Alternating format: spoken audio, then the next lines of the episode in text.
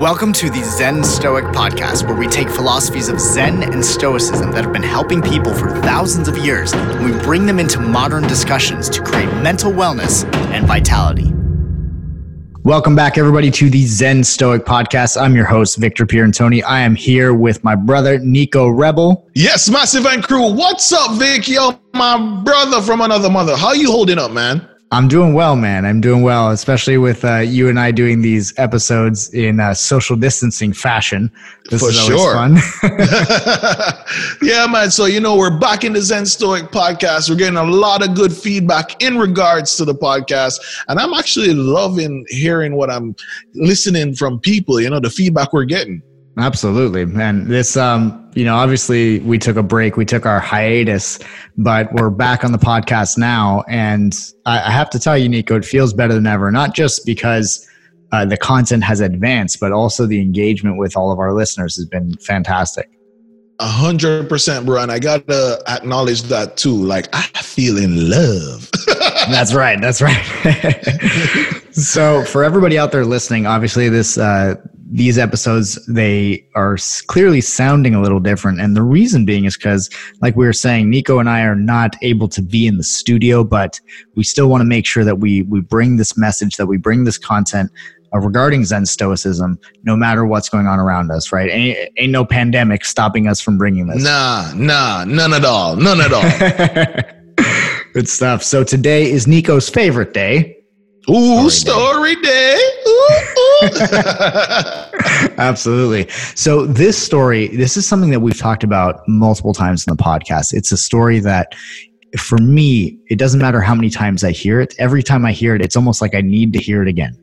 And the reason being is because it is a pattern that we run that this story symbolizes. So if you've heard this story already, remember each time you hear it is a new opportunity to really absorb the lesson and let it be part of your present moment. All right, so this story that we're going to tell, this is the story of the two monks and the woman. Now, I know some of you have heard this story before, but this is a slightly different version. This is actually the version that comes from the book Zen Shorts by Jon J. Muth. And this is a fantastic version because it really speaks to what we're experiencing now, especially with the pandemic going on in the world.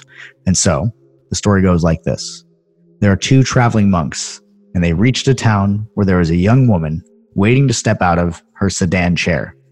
The rains had made deep puddles, and she couldn't step across without spoiling her silken robes. She stood there, looking very cross and impatient.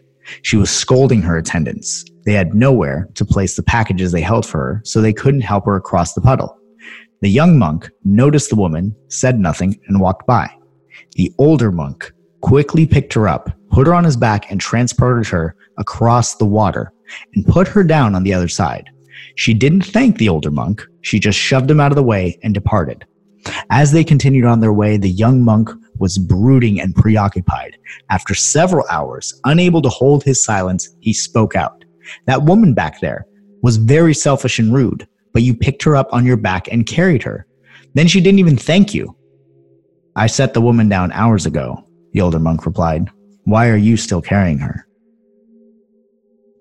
Bro, I feel as though I'm the younger monk in this situation. I honestly feel as though I'm the younger monk because I feel those there are times when you try to help someone and that person you're doing that out of great intention, but that person just gives you the feedback or the response that you're least expecting. You're expecting some sort of gratitude, some mm-hmm. sort of thankfulness, but that doesn't happen. That's right. That's right. And and here's the thing when we are expecting, that is what causes us to feel some type of way when we do a favor or something generous for somebody. And it causes them to not react with a thank you, but react with more rudeness. And what we want to remember, especially in this time now, I mean, this story has so many different lessons within it, just in the way that it's told. And one of those lessons is number one, obviously letting go of the past, letting go of things other people do, and letting go of things that are not within your control. And that's really important because, especially at a time like today, right, people are in a difficult situation a lot of people, right? A lot of people have lost their jobs. A lot of people are bored out of their minds. Maybe they're learning that they don't like the people that they live with. And so this is an interesting reality that's going to bring out maybe not the best qualities in every human being, but an opportunity for learning nonetheless. And so as a Zen Stoic, we want to think to ourselves, our objective and our aspiration is to be a good person as to the best of our ability, even when people make it difficult to show our compassion, like the woman in this story. And so, if we can be a good person, we can make that our aspiration and show compassion, as well as let go of the things that we can't control and let go of the past, then we're going to find ourselves having a much better time, especially when times are tough.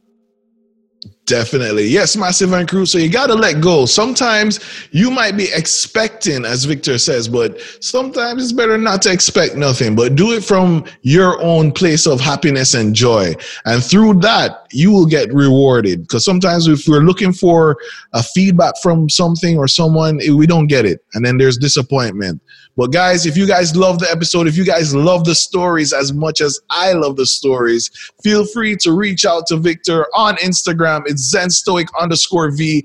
Or if you want to link up on the Facebook, it's Zen Stoic. Yo, it's great vibes on the Zen Stoic podcast.